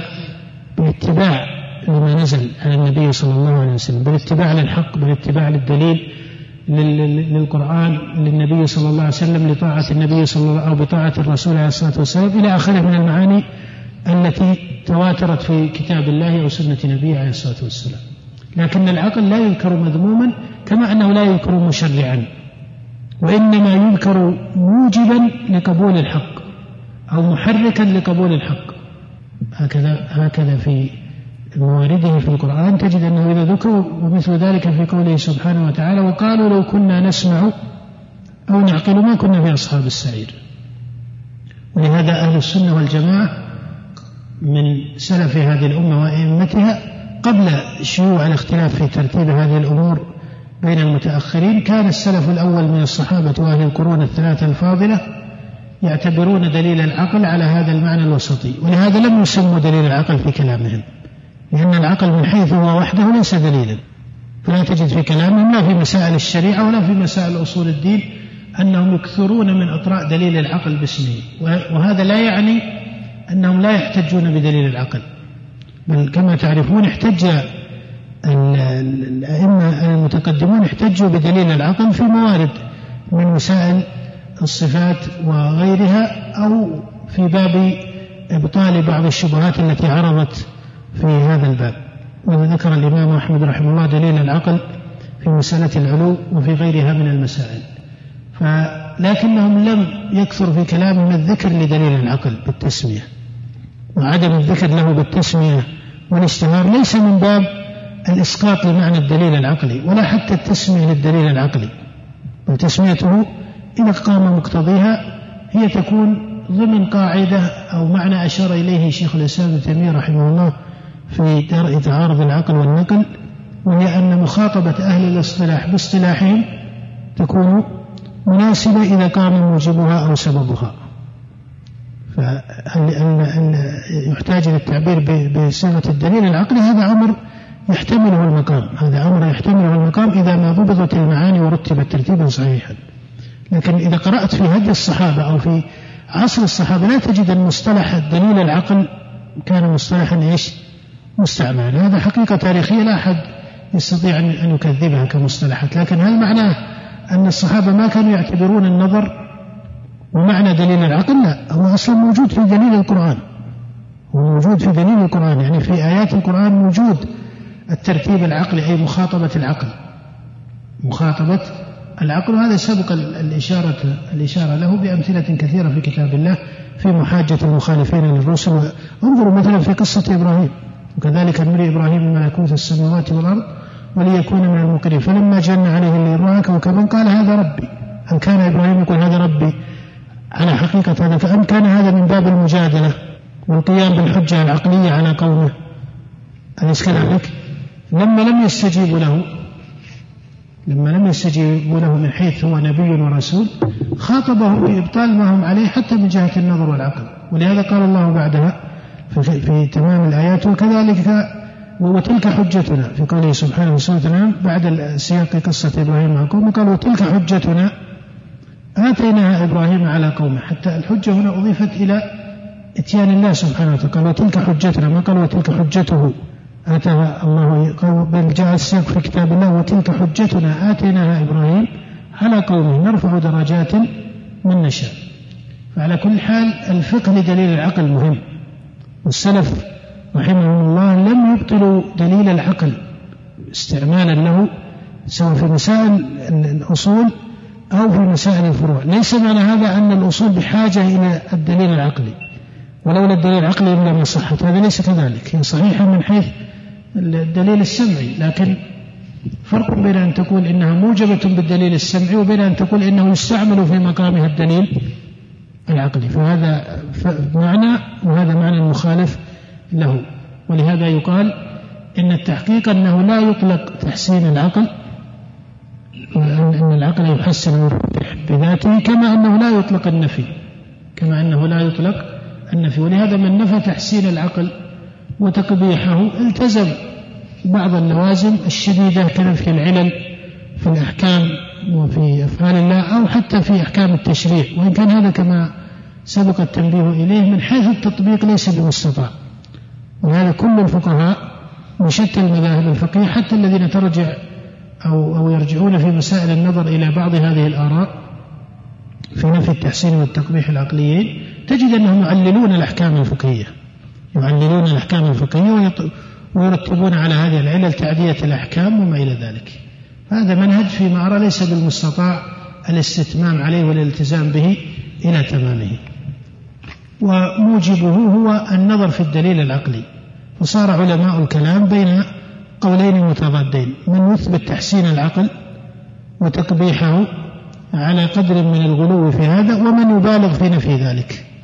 والذي عليه المحققون وهو المعنى المحقق في منهج المتقدمين وإن كانوا لم يرتبوا هذه الاستعمالات في أسمائها أن العقل يعتبر بالجهة التي سبق الإشارة إليها. نعم. قال والثالث أنه لو كان كذلك لجاز إبطال الشريعة بالعقل وهذا محال باطل. يعني لو كان العقل مستقلا بالتشريع أو بالحكم لكان لأدى ذلك إلى إبطال الشريعة بالعقل. قال وهذا محال باطل لا شك أنه محال الذي هو إبطال الشريعة ولكن المصنف يرتب على أنه لو كان كذلك جاز إبطال الشريعة بالعقل من جهة أن العقل قد يقع معارضا كما سبق التنبيه إليه في كلامه آه الذي نسبه لجمهور أهل الكلام أو المشهور في علم الكلام أن العقل يقع معارضا للشرع وسبق التنبيه إلى أن هذا ليس كذلك. فإن الدليل العقلي لا بد من تحديد المقصود به. فإن أريد بالدليل العقلي أحاد النظر التي يقولها النظار والمجتهدون فهذا ليس هو الدليل العقلي الذي يقال إنه لا يعارض النقل بل هذا نظر معين أو استدلال معين أو احتمال معين في دليل العقل. وإنما الدليل العقلي المصحح هو الذي يكون منضبطا عند العقلاء أو عند المجتهدين أو عند النظار فيكون تكون مقدماته بينة من حيث الثبوت والقطع من حيث مقدمات عقلية صحيحة معروفة عند العقلاء أو عند النظار وأهل الاجتهاد والعلم في هذا الباب. أما أن كل من نظر بنظر عقلي سمى نظره المعين دليلا عقليا فهذا ليس هو الدليل العقلي المصحح. هذا ليس هو الدليل العقلي المصحح لأن هذا النوع من الأدلة التي هي آحاد النظر يقع بينها التضاد بين النظار كما هو معروف. يقع بينها التضاد بين النظار كما هو معروف. ولهذا الآن إذا قيل إن في في القانون الذي ذكره بعض النظار والمتكلمين في تعارض العقل والنقل من طرق المراجعة في هذا القانون والإسقاط لهذه المقدمة التي توهمها كثير من النظار في التاريخ أو في التاريخ المتأخر عند المسلمين بوجه خاص أنه يحتاج إلى تسمية دليل عقلي. واحد عارض الدليل إيش؟ عارض الدليل النقلي. تجد أن كل مدرسة تسمي دليلا وتقول حصل التعارض في هذا الدليل مع أن هذا الدليل ليس دليلا عقليا مسلما عند المدارس العقلية كلها أو المدارس الكلامية كلها. بل تجد الدليل الذي عند هذه الطائفة؟ تخالفه الطائفة الثانية لا باعتبار مخالفته للسمع بل باعتبار مخالفته عندهم. ليش؟ من العقل. فليس هناك دليل عقلي اتفق النظار على الذين يقولون بهذا القانون قانون التعارض لا لا يمثلون بمثال واحد اتفقوا عليه. بل ما من مثال يذكره بعضهم إلا والآخرون من الموافقين لهم. على هذا القانون ينازعونه في كونه دليلا عقليا صحيحا فضلا عن كونه ماذا؟ معارضا. هذه ترى جهة ينبغي الانتباه إليها لأنه ما هناك دليل هي نظرية أكثر مما أن لها مثال صادق في دائرة القائلين بهذا فضلا عن غيرهم لأنه عند التحقيق يقال أن, أن الاعتبار ليس بالقائلين بهذا القانون وحدهم بل بكل العقلاء. أو بعامة الناظرين في العلم من يخالفهم في أصل هذا القانون وهم السواد من متقدم هذه الأمة إلى آخره. فهذا على كل حال له نوع من المراجعة المعروفة في كتب النظر وعلم الكلام. نعم. قال وبيان ذلك أن معنى الشريعة أنها تحد للمكلفين على كل حال لعل المعنى الذي أشار إليه أبو إسحاق واضح. المقدمة الحادية عشرة. نعم. لما ثبت أن العلم المعتبر شرعا هو ما ينبني عليه عمل صار ذلك منحصرا فيما دلت عليه الأدلة الشرعية فما اقتضته فهو العلم الذي طلب من المكلف أن يعلمه في الجملة. وهذا ظاهر غير أن الشأن إنما هو في حصر الأدلة الشرعية فإذا انحصرت انحصرت مدارك العلم الشرعي وهذا مذكور في كتب الأدلة الشرعية حسب ما يأتي إن شاء الله. هذا تنبيه مهم وهو أن هذه المقدمات التي يذكرها المؤلف أو يذكرها غيره وهي وردت خاصة ما يتعلق بالتلازم بين العلم والعمل. كما تعرفون وردت في جمل كثير من السلف والتنبيه في كلامهم إلى أن العلم المحمود هو الموجب للعمل أو أن العلم هو العمل أو ما إلى ذلك. هذه كلمات مشهورة في كتب السلف. ومن نقل عنهم وخاصة من جمع في بيان العلم وفضله كأبي عمر بن عبد البر وغيره. وأبو إسحاق هنا يقررها على أنها مقدمات علمية في مسائل الأصول. ويقول هنا إنما الشأن في حصر الأدلة الشرعية ثم يقول هذا مذكور في كتاب الأدلة. هو كذلك الشأن في تحديد الأدلة حينما تقول إن العلم المحمود هو ما دلت عليه الأدلة. وما كان محصلا من هذه الأدلة. فأنت بحاجة إلى تحديد الأدلة الشرعية. هذه جهة كما أشار أو أشار إليها. يقال أيضا أن الأمر يحتاج إلى فقه جملة من الجهات. هذه الجهة التي أشار إليها بالتصريح هنا أحدها. أن يفقه الناظر في هذا الكلام وهذه الجمل المقولة عند السالفين رحمهم الله من سلف هذه الأمة أن يفقه المقصود بالأدلة هذه هذه جهة. الجهة الثانية أن يفقه المقصود بالعمل. حينما تقول أن العلم المحمود هو الموجب أو الذي يحصل أو يحصل عنه عمل فلا بد أيضا من فقه المقصود بالعمل. الجهة الثالثة تتعلق بالحصول نفسه. حينما تقول إنه الذي يحصل عنه انتفاع وعمل جهة الحصول نفسه لأنما لأنه إذا إذا نظرت في دلائل القرآن. وجدت أن الانتفاع كما أنه يكون بالآيات الشرعية في كتاب الله وسنة نبيه عليه الصلاة والسلام فإن الله سبحانه وتعالى يذكر في كتابه ما يحصل به الانتفاع من النظر في الآيات إيش؟ الكونية. فإذا مقام الحصول مقام يتفاوت فيه الناظرون. ولهذا الرسول عليه الصلاة والسلام كان إذا قام إلى الصلاة من جوف الليل كما في حديث ابن عباس المتفق على صحته يقرأ قبل دخوله في الصلاة يخرج من حجرته فقال ابن عباس فخرج فنظر إلى السماء فقرأ هذه الآيات في آل عمران إن في خلق السماوات والأرض واختلاف الليل والنهار. فالاعتبار بالآيات الكونية مشروع في القرآن مشروع في القرآن فهو يحصل انتفاعا ويحصل أو يحصل عنه انتفاع ويحصل عنه علم ويحصل عنه آه، يقين إلى غير ذلك. فمن باب أولى فيما يتعلق بالآيات الشرعية وما تحصل عنها من العلوم التي كتبها العلماء. فإذا النتيجة هنا أن هذا المعنى الذي ربما الشاطبي أشار إليه في أكثر من مقدمة وهو التأكيد على مسألة امتداح العلم باعتبار العمل. وأشار هنا إلى جهة الفهم للأدلة حتى يقال أن هذا محصل من الأدلة. ما هي الأدلة؟ يقال هذه جهة وجهة الحصول جهة وجهة العمل جهة. وإن كان سبق التنبيه إلى أن التحقيق أن يقال إن العلم الشرعي الذي يبتغيه المسلمون مهما كان قدره يسيرا أو كثيرا باعتبار خواصهم وعلمائهم فإن هذا العلم الأصل فيه أنه يبتغى به وجه الله. ولهذا عروض ما يخالف ذلك يعتبر عارضا. يعتبر عارضا. من تعلم العلم ليماري به العلماء أو ليجادل به السفهاء أو لينال به عرضا من الدنيا أو ما إلى ذلك هذه أحوال عارضة على الأصل ليست هي الأصل. الأصل في المسلم أنه إذا قصد إلى هذا العلم فإنما يقصد بهذا العلم وجه الله سبحانه وتعالى هذا هو الأصل. لا يعني هذا أنها لا تقع أحوال عارضة تضاد هذا الأصل تقع. والنبي عليه الصلاة والسلام ذكر أول من تسعر بهم النار يوم القيامة وذكر منهم العالم الذي لم يعمل إنما ليقال عالم. فهذا هذا موجود في في أحوال بني آدم وحتى المسلمين. لكن هي أحوال عارضة ليست هي الأصل.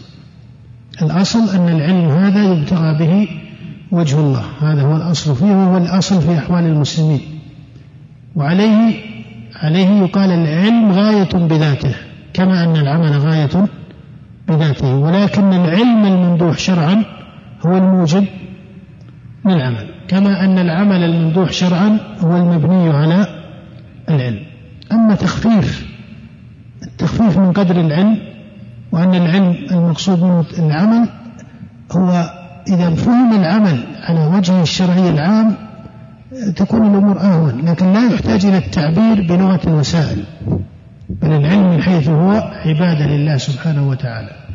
ولهذا حينما تقول العلم يقصد. العلم النافع هو الذي يقع عنه تعبد هو العلم نفسه تعبد. العلم نفسه تعبد. ولهذا بعض الأئمة رحمه الله قدموا العلم على الجهاد في سبيل الله. ونص كثير من العلم على أنه هو أفضل الطاعات. بعد الفرائض أفضل الطاعات بعد الفرائض هو الاشتغال بالعلم الشرعي. فعلى كل حال لا بد من تشريف العلم باعتبار أن العلم بذاته فضل. لكن لا شك أن هذا العلم عبادة كغيره من العبادات. لا بد من ابتغاء وجه الله به. نعم حتى العمل لا بد من ابتغاء وجه الله به. نعم. ثم يقول في كتاب الأدلة الشرعية وأنت تعرف أن أصول الأدلة الشرعية هي الكتاب والسنة. والإجماع. ويذكر أهل الأصول ما سموه أو أسموه بالأدلة المختلف فيها ويبدأون بالقياس وقول الصحابي وما يأتي بعد ذلك مما أدخلوه في هذا الباب. وهذه أدلة مستعملة والتحقيق أنها ليست يعني ليست مستقلة عن الدليل الأول الذي هو دليل الكتاب والسنة والإجماع. بل هي محصلة عنها ومبنية عليها كما هو معروف من حيث أن القياس إلحاق الفرع بالأصل فمعنى رجع إلى إلى دليل من السنة والكتاب. حتى المستدلين بأقوال الصحابة ما قصدوا الاستدلال بقول الصحابي على كل وجه. وقصد الاستدلال بقول الصحابي على كل وجه لأن الصحابة يختلفون في كثير من المسائل ومن جهة أخرى قد يقول الصحابي اجتهادا يخالف ظاهر النص وظاهر قول كثير من الصحابة وهل مجرى فالمقصود أن ما يعتبرونه دليلا من أقوال الصحابة هو معنى له ما يناسبه من حيث الدليل الشرعي. المقدمة الثانية عشرة. من أنفع طرق العلم الموصلة إلى غاية التحقق به أخذه عن أهله المتحققين به على الكمال والتمام. وذلك أن الله خلق الإنسان لا يعلم شيئا ثم علمه وبصره وهداه طرق مصلحته في الحياة الدنيا غير أن ما علمه من ذلك على ضربين. ضرب منه نعم. إذا هذه المقدمة يذكر فيها أن من أنفع طرق تحصيل العلم آه، هو الأخذ عن أهل التحقيق فيه. وهذا معنى لا بد لطالب العلم أن يعتبره من جهة أخذ العلم المحقق وسبق الإشارة إلى التعبير عن هذا المعنى بالعناية بمحكمات العلم. فإنك تعرف أن ما كتبه العلماء في سائر الأبواب العلمية الشرعية التي انتظم لها اصطلاح كاسم الفقه أو الحديث أو التفسير أو الأصول أو غيرها فإن هذه الأبواب وهذه العلوم كتب فيها المئات وربما بل الآلاف من الكتب. إذا اعتبرت هذا الكم الذي لا يزال التاريخ يحتفظ بكثير منه ولا يزال التاريخ المعاصر يحتفظ بكثير من هذا المكتوب. وما زال الكتابة أيضا موجودة إلى عصر الناس هذا. فعلى كل حال الطالب للعلم ينبغي أن ينظر في تحصيله للعلم إلى جهتين الجهة الأولى فيما يتعلق بعنايته بجمع المصادر والمراجع والبحوث ثم إلى ذلك. هذا شأن. وكأن هذا نوع من الاختصاص بذاته. فإن بعض الناظرين في العلم يكون مكتبيا يحب جمع الكثير من الكتب. لكن إذا تكلمنا في الجادة العلمية من حيث طلب العلم فمن لم يضع لنفسه منهجا حسنا في اختيار أو في اختيار الكتب المناسبة لمحله من الوقت ومحله من القدرة التي جعله الله فيه ويجري على هذا الترتيب فإنه يضيع عليه أكثر مما يحصل من النظر والعلم. فلا بد من بناء مقدمات علمية صحيحة عند طالب العلم. وسبق الإشارة إلى شيء من هذا وفي بعض المجالس السابقة بشكل مفصل مجالس غير مجالس هذه الدورة. من أخص ما يؤكد في هذا كما سبق أن طالب العلم يعنى بحفظ القرآن وما يستطيع من حفظ السنة أو النظر على أقل الأحوال بتأمل وحسن استقراء لكتب السنة المشهورة وهي الكتب الستة أو التسعة إذا كان على نفس أقدر. النظر في المصنفات التي جمعت آثار السلف وفتوى السلف كمصنف عبد الرزاق وابن أبي شيبة. آه ثم بعد ذلك يأخذ من كل علم سمي باسم معين كالفقه أو الحديث أو التفسير أو غيرها. ينبغي أن يأخذ في كل علم جملة من الكتب محدودة العدد. كأن يأخذ في كل علم أربعة من الكتب تكون كتبا آه، عمدة أو تكون هذه الكتب عمدة في هذا الباب.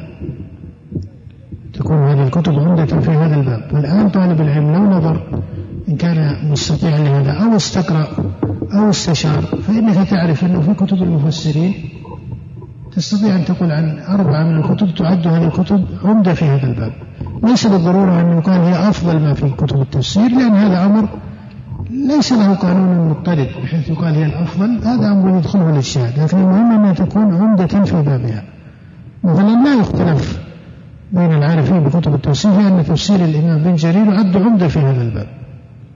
مثلا إذا جئت في كتب الفقهاء التي كتبوا في الفقه المقارن فتجد أن من الشائع وهذا يختلف ربما باختلاف الأمصار والبلدان لكن من الشائع كتاب المغني على مختصر أبو القاسم الخرقي لأبي محمد بن قدامة فهو من أجل كتب الفقه المقارنة.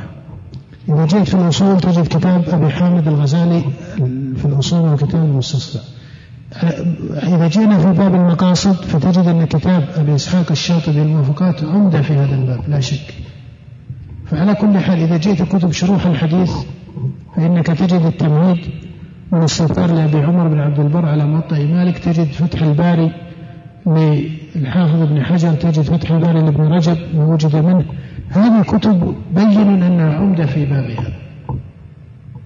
وهذا موجود في كتب في سائر علوم الشريعة. فلو أن طالب العلم أحسن الاختيار والتدرج والترتيب بكثير من كذلك في كتب الاعتقاد المسندة كالسنة لعبد الله بن أحمد والسنة للخلال لشرح أصول السنة للالكائي الكتب يختار من هذه الكتب المسندة ما يكون مناسبا وأضبط في التحقيق. وأضبط في التحقيق والعناية بصحة الأحاديث وضبط المعاني العقدية. وهي كتب كثيرة عن الكتب المسندة أو الكتب التي آه، تكلم فيها المتأخرون ككتب شيخ الإسلام ابن تيمية وأمثاله. وكذلك من بعدهم. فعلى كل حال إذا ما طالب العلم أخذ كتبا مرتبة متدرجة حتى ينتهي بكتاب يعد واسعا في بابه. فهذا منهج حسن. ليس بالضرورة أنه يحكم به كل العلم. العلم من حيث الحقيقة كما تعرفون لا يمكن أن أحدا يأتيه يوم من الزمان ويقال لقد انتهى انتهى من العلم كله. فإن العلم أوسع من طاقة البشر. هذا أمر بديهي معروف لكن كمثال لو أخذ في الفقه بدأ بكتاب العمدة مثلا لابن قدامة. وانتقل من العمدة إلى ما هو أكثر سعة منها في كتاب ابن قدامة نفسه مثلا المقنع. ثم انتقل بعد ذلك إلى شروح بعض شروح المقنع في هذا. ثم انتقل إلى مثلا كتاب المغني. هذا مثال.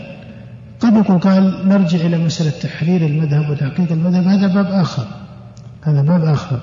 المهم أن طالب العلم في الفقه يعنى بأمور. حسن التصور للمسائل معرفة أصول الأدلة على المسائل التي شاع الكلام فيها معرفة الخلاف. وخاصة الخلاف بين أئمة الاجتهاد الذين اشتهر اجتهادهم وهم الأئمة الأربعة. وهم الأئمة الأربعة وإن كان الاجتهاد ليس مخصوصا بهم لكن كما تعرفون صار لهم امتداد من حيث المدارس الفقهية. معرفة الخلاف في المسائل ودرجة هذا الخلاف من حيث الرتبة هل الخلاف هنا خلاف قوي أو خلاف آه، فيه شذوذ أو أن المشهور كذا والجمهور على كذا وما خالف الجمهور هو كذا.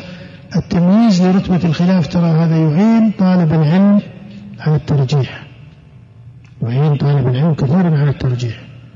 لأنك إذا نظرت في المسألة فقهية وعرفت أن الجمهور من السلف والفقهاء والمحدثين على قول وحصلت مخالفة لقوم أو لبعض أهل العلم ولو كانوا في زمنهم. ففي الغالب في الغالب أن القول الذي عليه الجمهور من فقهاء الأمة وأئمتها يكون هو القول الراجح. وعلى أقل الأحوال إذا لم يكن راجحا فإذا ما خالفه طالب العلم فإنه يخالفه برفق واعتدال ولا يستعمل بعض الكلمات التي لا معنى لها. ومع الأسف صارت تستعمل في كثير من الأمور كالقول بأن هذا القول هو الصحيح والقول الآخر لا دليل عليه مع أنك إذا رجعت للترتيب الفقهي وجدت أن القول الذي وصف بأنه هو الصحيح ربما عده بعض العلماء كابن عبد البر من الأقوال الشاذة وهو يتوسع رحمه الله في الحكم على الأقوال بالشذوذ وتجد أن القول الذي قيل أنه لا دليل عليه عليه كبار الصحابة وكبار أئمة التابعين وربما الأئمة الأربعة قد ذهبوا إليه فهذا قول لا يجوز أن يقال إنه إيش؟ إنه هذا إنه لا دليل عليه. وهذا ليس من الحكمة ولا من الفقه. صحيح أن المخالفة أن طالب العلم إنما يجب عليه أن يبقى مع الإجماع وأما إذا وجد الخلاف بين الأئمة فالخلاف يحمل في الجملة على السعة من حيث سعة النظر في الأدلة ويكون القصد الموجب للحكم هو اتباع الدليل هذا معنى معروف. لكن على كل حال المعنى الذي يشير إليه الأخذ عن المحققين. فإذا النظر في الكتب التي هي عمدة في بابها النظر في كلام المحققين لأن أهل العلم رحمهم الله وخاصة إذا تكلمت عن المتأخرين الذين بعد القرون الثلاثة الفاضلة الذين كثروا في زمنهم التأليف ولهذا الآن تجد أن أكثر الكتب العلمية التي بين أيدي الناس مكتوبة بعد القرون الثلاثة أليس كذلك؟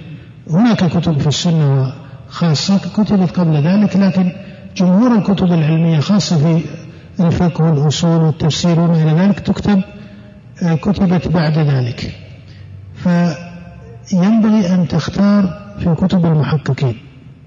ولكن ينبغي أن تعرف أن التحقيق الذي يوصف به العالم ليس بالضرورة أنه يكون تحقيقا.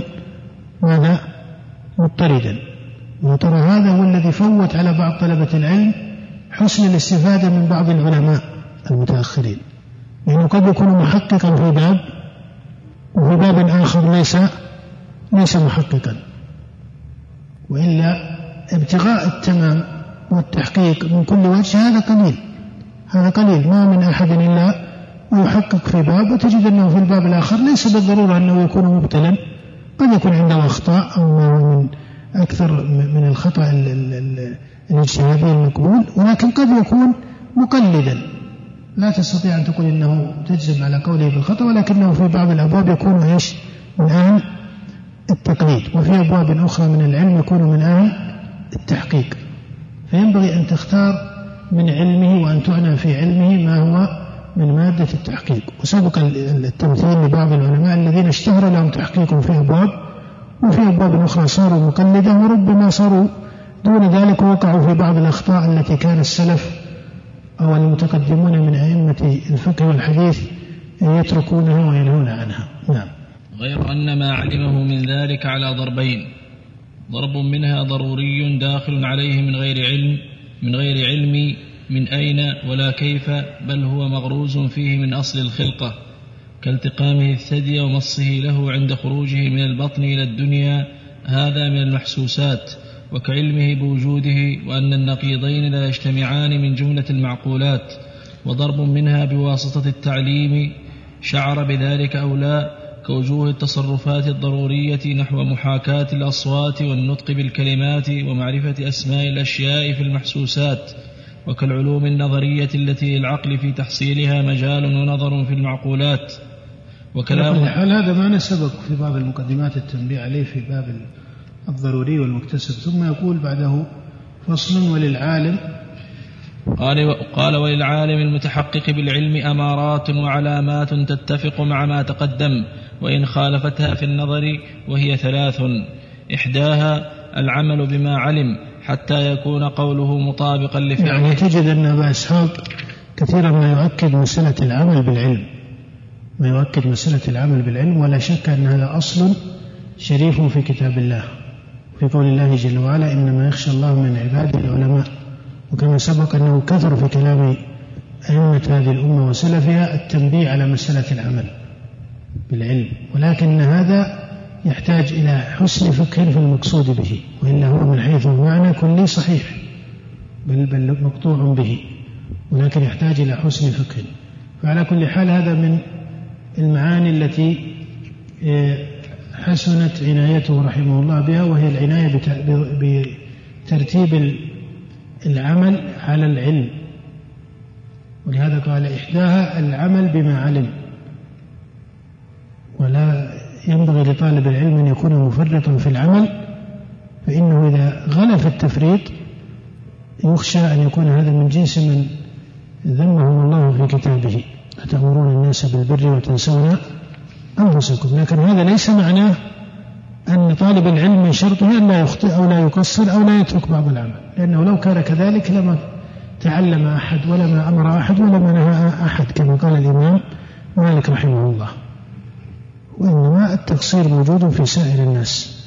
التقصير موجود في سائر الناس وهذا جزء من طبيعتهم وكونهم بشرا ولكن عليه المسلم أن ينيب إلى الله وأن يحاسب نفسه وأن لا يتأخر عنها. نعم. والثانية أن يكون ممن رباه الشيوخ في ذلك العلم لأخذه عنهم وملازمته لهم فهو الجدير بأن يتصف بما اتصفوا به من ذلك وهكذا كان شأن السلف الصالح. نعم الأخذ عن الشيوخ. هذا معنى ينبغي لطالب العلم أن يفقه فيه لأنه ليس الاعتبار بكثرة التردد على المجالس العلمية. لا بد لطالب العلم حتى لا يفوت عليه وقت كثير أن يحسن الاختيار في المجالس العلمية والمجالسة لمن يناسبه من أهل العلم. هذه جهة. لا بد أن يحسن الاختيار. ليس معناها أنه هو الذي يحكم على العالم هو مناسب ولا ليس مناسبا لكن القصد أن يكون رشيدا فيما يقع عليه نظره من المجالس العلمية باعتبار مادة الكتاب. ودرجة الكلام المقول ومناسبة هذا الكلام لعقله وإدراكه وتدرجه العلمي إلى آخره من المعاني التي أرى أنها في الجملة معاني بسيطة يدركها العاقل ابتداء.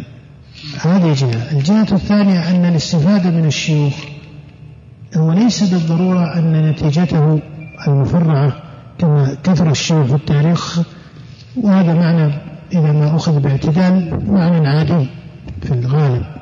وقد يكون من المعاني التي تحفظ بعض الحقائق العلمية هذا أيضا صحيح. لكن ليس المقصود هو أنه يكون في الأخير من شيوخه فلان ومن تلاميذه فلان. فإنه لا ينبغي للعالم ولا لطالب العلم أن يكون هذا مقصودا كبيرا عنده. إلا إذا كان الترتيب على الشيوخ مثل ما كان عند كثير من أهل الحديث له معاني علمية يتحصل عنه وهذا خاصة في المحدثين أكثر من غيرهم. يتحصل عنه نتائج علمية. أما باعتبار كثرة التسميات بعدد الشيوخ أو كثرة التسميات فيما بعد بعدد الطلبة والإضافات فهذه أحوال لا ينبغي المبالغة في نفيها لأنها جزء من تاريخ المسلمين ومما يعني يجمع النفوس على الخير إلى آخره وينشر العلم لكن أيضا لا ينبغي المبالغة في التقصد ورائها. وكأن الانتساب هو المقصود. حتى يفوت على الكثير الكثير من العلم مع أنه إذا سمى قال أنه من من شيوخ فلان وفلان وفلان ولا تجد لهؤلاء الشيوخ أثرا كثيرا عليه. فإذا هذه مسألة هي من صح التعبير من الملح ليست من المقصود هو صلب العلم. أن يتكثر به الإنسان ولا ينبغي الإنسان أن يستعمل مادة التكثر في نسبة الطلبة إليه أو في الانتساب إلى الشيوخ والمبالغة في هذا. بل يجب على الإنسان أن يكون عاقلا وأن يدرك أن هذا العلم الشرعي قدر سامع عن العوارض البشرية التي هي من حظوظ النفس أحيانا. هذا علم له قدره وله آه، أمره عند الله سبحانه وتعالى لأنه نزل هدى للناس. ما نزل ليتكثر به بعض الناس على بعض. أو ليفخر به بعض الناس على على بعض. كما قلت ليس من هذا أن الإنسان لا يسمي شيخا له أو أن العالم لا يسمي طالبا له. هذا أمر طبيعي بل يكون محمودا في بعض الموارد باعتبار ما يحصل عنه من النتائج العلمية المناسبة ودرج السالفون واللاحقون عليه. لكن الذي يعاب هو التكثر هو التكثر بهذه الانتسابات. ولذلك تجد أحيانا بعض الناس قد لا يكون كثير العلم ولذلك يقول من شيخ فلان ومن طلاب فلان ويعد العشرات والمئات من الطلاب بأدنى شكل من الطلب وبأدنى شكل من المجالسة وهذا من من طلابي وهذا من طلاب طلابي وهذا ممن استفاد مني وهذا كذا. لا العلم ينبغي أن يوقر. العلم الشرعي ينبغي أن يوقر وترى دائما يعني سبق التقرير كثيرا بين العقل والشرع أنهما ليس بينهما شيء من التعارض فكذلك متى ما سار الإنسان بعقل متزن لا تجد أنه يخالف الشرع في هذه الأمور. ينبغي الإنسان يكون معتدلا لا يبالغ في النفي والتنكر لبعض الأحوال أو القطع عن هذا من باب الزهد في هذا الأمر أو شيء من هذا القبيل لأنه العلماء كما أسلفت درجوا على ذكر ذلك ولهم مصالح علمية أحيانا في بعض الأحوال لكن التكثر هذا ليس ممدوحا. كما أن طالب العلم لا ينبغي أن يكون هذا هو الصلب في العلم عنده بل ينبغي أن يكون صلب العلم حسن الاستفادة هذه جهة الجهة الثانية التي أريد التنبيه إليها في كلام أبي إسحاق هو أنه لا بد لطالب العلم وينبغي لطالب العلم أن يأخذ عن أهل العلم المحققين الذين يدركهم في عصره والمجالسة لأهل العلم فيها خير كثير لطالب العلم من حيث المنهج ومن حيث السمت ومن حيث الفهم لأصول العلم ومبادئه وقواعده إلى آخره. ولكن لا يعني هذا أن طالب العلم يغلب عليه أو ربما لا يكون له إلا حظ يسير جدا في مسألة القراءة المختصة. بل لا بد من القراءة التي يختص بها مع نفسه.